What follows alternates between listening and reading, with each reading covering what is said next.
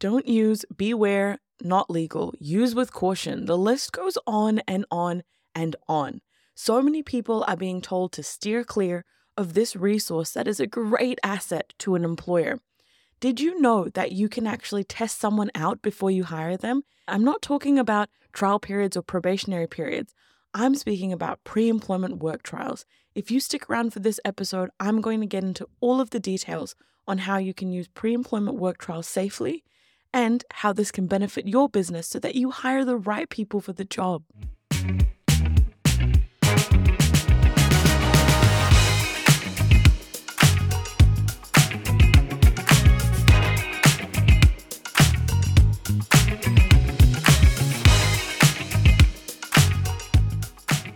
Hi everyone, welcome back to Law Lenz. My name is Sanam and thank you so much for tuning in today. So, pre employment work trials. Have you ever used them? I personally would always recommend and suggest it to hospitality businesses and businesses that are more practical that they can test them out beforehand and they don't have to worry about going through all of the ebbs and flows of bringing them on board, especially right now with the trial period clauses only being applicable to people that have 19 or fewer employees. This is a great asset instead of using a trial period or probationary period. But as you can imagine, it can get complicated because you are testing someone out before you've offered them any kind of employment. So you need to make sure that you're setting up correct parameters and treating them correctly so you are not making it seem like they are your employee and they don't turn around and go, Oh, but you already offered me employment, right? That's what this whole thing was. We'll get into all of the cases and all the information out there. But can I just say that this is absolutely something that employers can use? I was very fed up, to be honest, of seeing almost every single article saying that you cannot use this and, and you cannot benefit from this or be careful or use with caution. You just need to do it correctly. Now, of course, if you're dealing with something in particular in the workplace or you're really wanting to navigate this or look at templates and what to do, find someone in your local area that is a lawyer, that's an employment lawyer, and they will be able to help you out and they will be able to provide you with that legal advice. Before we get into it, you know what time it is. It is Laughs with Law Lenz, where I give you a dry joke in every podcast. Our computers went down at work today, so we had to do everything manually. It took me 20 minutes to shuffle the cards for solitaire. Remember the days when you would play solitaire or Minesweeper? I did download the app recently, but it was very short lived and I didn't play it for that long. The best thing about this particular dry joke is that it's a perfect segue into our conversation because you don't want to be dealing with an employee playing solitaire all day. You want to make sure that you've got the right candidate with the right skills and you want to make sure you've hired the right person. If that is the case, then let's get into what is actually a work trial. So, a work trial is very, very different from a trial period. I'd like to just set that out now so we can move on and not talk about trial periods anymore. Trial periods are used to test out an employee effectively for 90 days and see how they fit in with the company and how their skills are. And that would usually apply to somebody that has 19 or fewer employees at the time of hiring. Now, that will change, I believe, this side of Christmas with the national government. But like I said, this is not to do with a trial period. This is to do with work trials. Think of a work trial as another step in the interview process. They are a candidate and they are not an employee. So, work trials, they're a candidate, not been offered employment. Trial periods, they have been offered employment. They are placed on this for 90 days. So, now I'm going to eradicate all conversation and all discussion around uh, 90 day trial periods this is just about work trials. You don't have to call it a work trial. It can be a practical evaluation, it can be a practical interview. It doesn't have to be called a work trial. So you have different terminology there, and please, please do not call it a 90 day trial period. Make sure that it's all about the fact that you are testing out skills and it is more of a, a part of an interview process. So, like I said, it is about a candidate you're at the candidate stage of the process, and it's all about pre employment. You're testing out the candidate's skills. You're trying to see if they're going to be able to be up to par when it comes to them coming into the business, and it's all unpaid. So, when would you use a work trial? let's say you've done a phone interview. You've done a phone interview and you've gone, hey, this person sounds really great, but let's see if they can actually cook a dish like the way that they said. Then you would invite them in for another interview potentially, and that would be showing their skills off to make a particular dish. So you would want to test their skills out and see how their skills stack up to the role that they will be doing. And an example of this, like I said, is somebody that might be cooking for the business, or it could even be a barista, and you might want them to be able to make a cup of coffee. I mean, when I was working in hospo, how many people had I seen? A lot that would lie about the fact that they could make a cup of coffee or that they could make a particular dish or even just cut onions.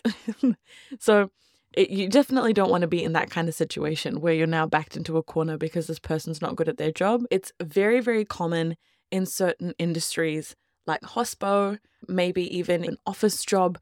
I know I've definitely been asked to review contracts or prepare particular letters or to send my work through. So it definitely has its place and it depends on the industry.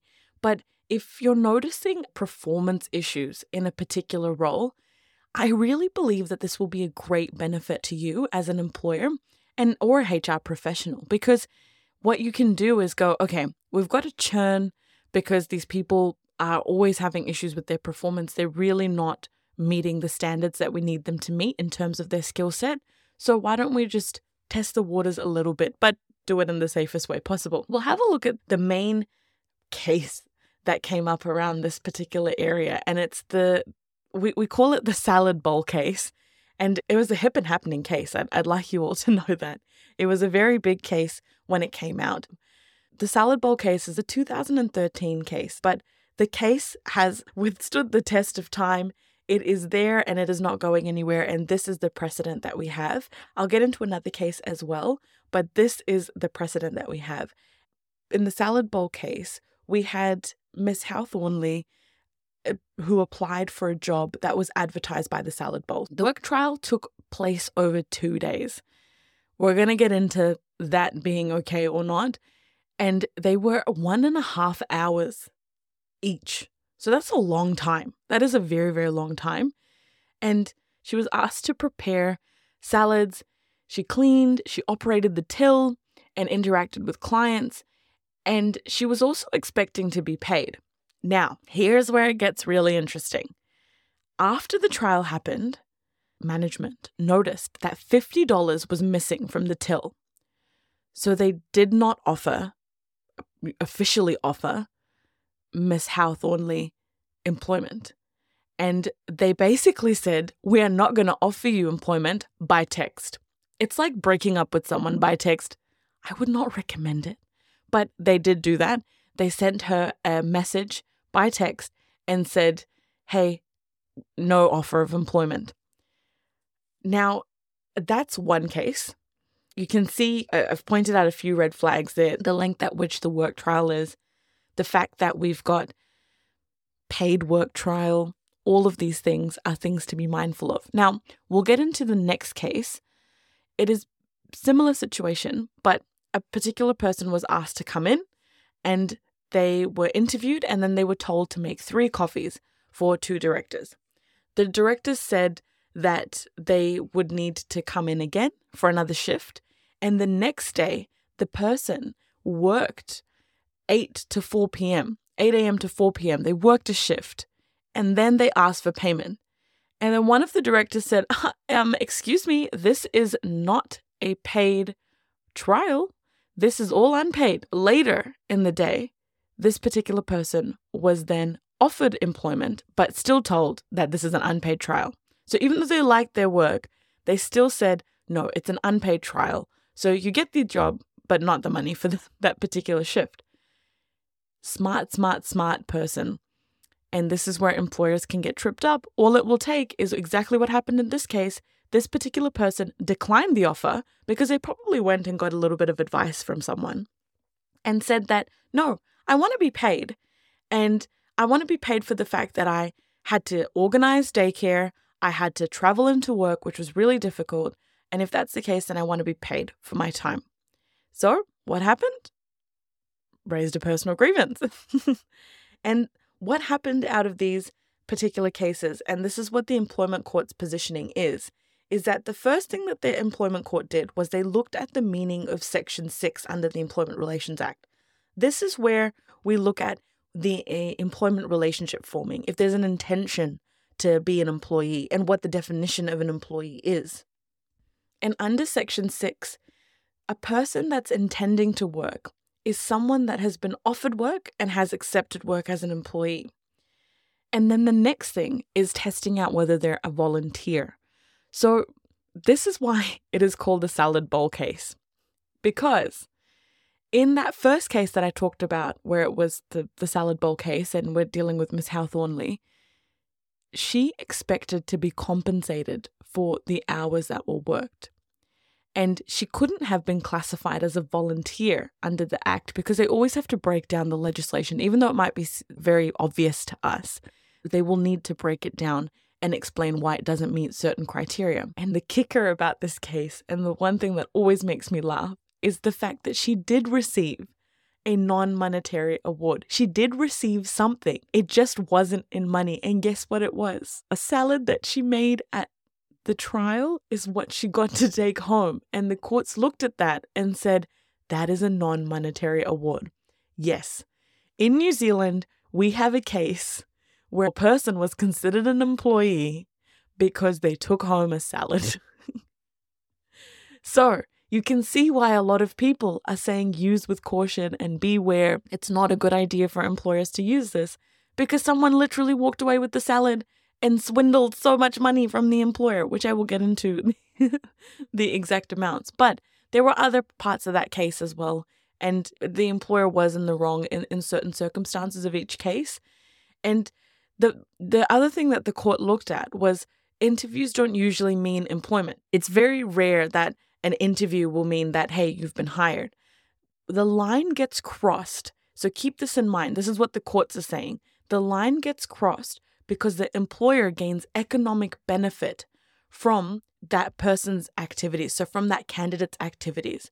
That is the most critical thing I would say to a lot of people that are listening to this is that you need to make sure that they're not doing anything for the economic benefit of the business. And I'm going to get into a lot more after I go through the, the court's positioning on what you can do and key takeaways on how to avoid all of that. The next thing that they mentioned is that the tasks that were completed were very similar to what she would have done and undertaken as an employee. For example, prepping salads, cleaning um, after people left, or uh, cleaning up after customers, or preparing those salads that were sold to customers those are all things that will blur the lines and will lean them more towards an employee than a prospective employee or a candidate that's just coming in for a trial. The employment court's exact position on the second case was that this case was different. The employee didn't accept a job offer. They turned around and they were offered employment, but they didn't accept anything. The first one, with the salad bowl case, that one was about the fact that we don't want this person to be working here. We don't want this person to be stealing money from us and taking $50 out of the till. so that was a different scenario. Whereas the second case that I discussed, the employers chose to offer this person employment, and this person is the one that dis- declined. Now, was it a work trial? Is the question. And even though it was, it was not good enough because the person that came in for the trial worked independently and prepared food and beverages, service to customers, help with transactions. So it wasn't good enough for the employers or the people that were conducting the work trial or guiding her through. It wasn't fair for them to turn around and say that this was not an actual work trial. And on top of that, they performed work that was for the economic benefit to the cafe. There is a line, like I said, and like the courts have said, about testing someone's skills out at work there is a particular line that should not be crossed. So, what were the consequences of this case? I'll get into the consequences and then we'll talk about the key takeaways on how you can harness employment relations in your workplace when it comes to these work trials. If used incorrectly, it can really jeopardize the 90 day trial period. That's the first thing I thought of, which a lot of people don't really talk about. Now, the main area of this that we're going to look at as an issue is that you can't terminate because the trial period doesn't apply to someone who has previously worked for you. And if you look at it in this particular scenario, in this weird way, what ends up happening is that this employee or this person technically has come in and worked for you a day before. And then now you're offering them employment. So they've already worked for you before signing any agreement under the eyes of the law if you do this work trial the wrong way, which means that it makes the 90 day trial period null and void. That's where an employee can still bring a claim and a successful claim. So think about that. You don't want to jeopardize other areas and other resources that you can use as an employer. The threshold or the amount that employers are paying, we know are much, much higher now. Now we're looking at the tens of thousands. But these cases in their time, and the first case, like I said, was 2013, the second case was in 2019. These two cases, $9,000, $6,215. That's right. That's how much the employers had to pay that is a lot of money for that time for a very easy thing to fix in terms of making sure that you get the process right. Now, if something like this happens, you might be staring at, like I said, tens of thousands of dollars, depending on the severity of the case. Very interestingly, the second case that went to social media, it became a whole thing where the employee or the person claiming that they were an employee took to social media, went after the business's directors. They wrote bad reviews. Then the directors turned around and went after the, the employee's mother, their business, and wrote all of these horrible things online. And this was all spelled out in the case. So could you imagine having this all laid out in front of someone? This is where reputational damage and damage of those around you is something to really consider. Everybody knows all of your dirty laundry. It's not a good look. So, those are the, the consequences that can come up, and that is what came up in these particular cases. Let me tell you how you can make this work for you. how can you harness work trials? How can you make sure that you do this area of employment law right? I want you to be able to use them correctly. And the first thing I would say is document, document, document. Make sure that you have everything laid out. If you are interviewing somebody and you've done the phone interview, and now you're looking at doing the next stage, which is having them come in for this work trial, then make sure you've documented everything. Make sure it's very clear that you have a signature from them in a letter that lays out that this is a pre employment work trial or a practical interview, sometimes what they call it. It's only being used to see their skills. It's part of the recruitment process. You need to explain the purpose behind it, that they're going to be coming in to show off their skills as a barista, that they'll be unpaid. Do not give them any kind of award. Remember the salad bowl? Remember the salad. So don't give them any kind of food. Don't sit there and say, hey, you know, you've worked really hard today in, in your trial. Here's a free lunch on us. Don't no kind of monetary or non monetary award. Do not do that. It will be fully unpaid. They are literally coming in to show off their skills. It's a practical interview, it's just there to see exactly what they're doing. Make it clear in your correspondence to them in that letter that there is no guarantees of offer of employment. You are not there to be telling them that, yep, 100% they'll walk away with an offer. Now, this is very, very, very critical. Like what happened with the salad bowl case or with the second case that I discussed, you need to make sure that none of the items that they are making, so if they are making a dish, let's say it is spaghetti bolognese, the spaghetti bolognese cannot be served to any customers. It cannot be for the economic benefit of the business. Sure, the directors of the company that might just want to taste it to see how this person has done, they might want to test it out. That's fine. Same thing with the coffee. It should not be served to a customer. They should not be cleaning up after a customer. People always used to say to me, I need them to see how they're going to clear tables. You're going to hate me for saying this, and I'm so sorry, don't shoot the messenger. But from the cases that we've seen, we, we know for a fact that cleaning up after customers have left, preparing food for customers, it's not okay. So, the thing that I would suggest is literally to make a mess out of a table and then you get this person to come in and you clean that up. That's what I would suggest because there is no other way that you can really go about this other than making sure that you really separate that economic benefit piece. In terms of a time frame, I always recommend to keep it short. Make sure it looks less like a shift. So the less that it looks like a shift, the better. You want to make sure that it is one session. Do not make this over a few days or a couple of days.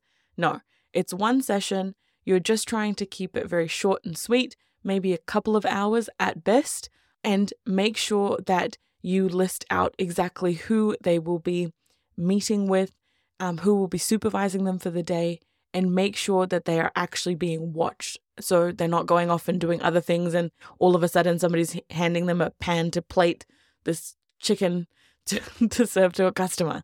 You, you don't want to get into all of that. So, those are the areas that I would say to capture in that particular document that you're going to put together or that letter. So, it's all about looking at what they're going to be doing, the fact that it's unpaid, the fact that they're going to be making something in particular, or what skills you're going to be looking at, the time frame, the fact that they are going to be supervised by a particular person, and that it is all as part of a practical interview. It is not employment and you are not guaranteeing them any offer of employment. Make sure that all of this is confirmed verbally too. Do not contradict what you have written. Many, many times employers will contradict what they have written. Make sure you don't do that. It needs to all be the same and it all needs to marry up. I brought this to you because I know with the new year, there will be always a bit of churn and people coming in, especially in particular industries. So I thought that this would be a great one to have in your back pocket if you are looking at doing pre employment work trials. Whether you're doing work trials, practical evaluations, practical interviews, whatever you want to call it, I hope this was useful. Thank you so much for listening. Please make sure you follow, like, share, and let anybody know. If you know people out there that would be really interested in this, maybe they're HR professional, employer, even an employee, reach out to them, let them know. I want to spread the word. And I really hope that this information is benefiting you. Thank you so much and have a lovely day, night, evening, morning, whatever it may be, wherever you are. And take care, everyone.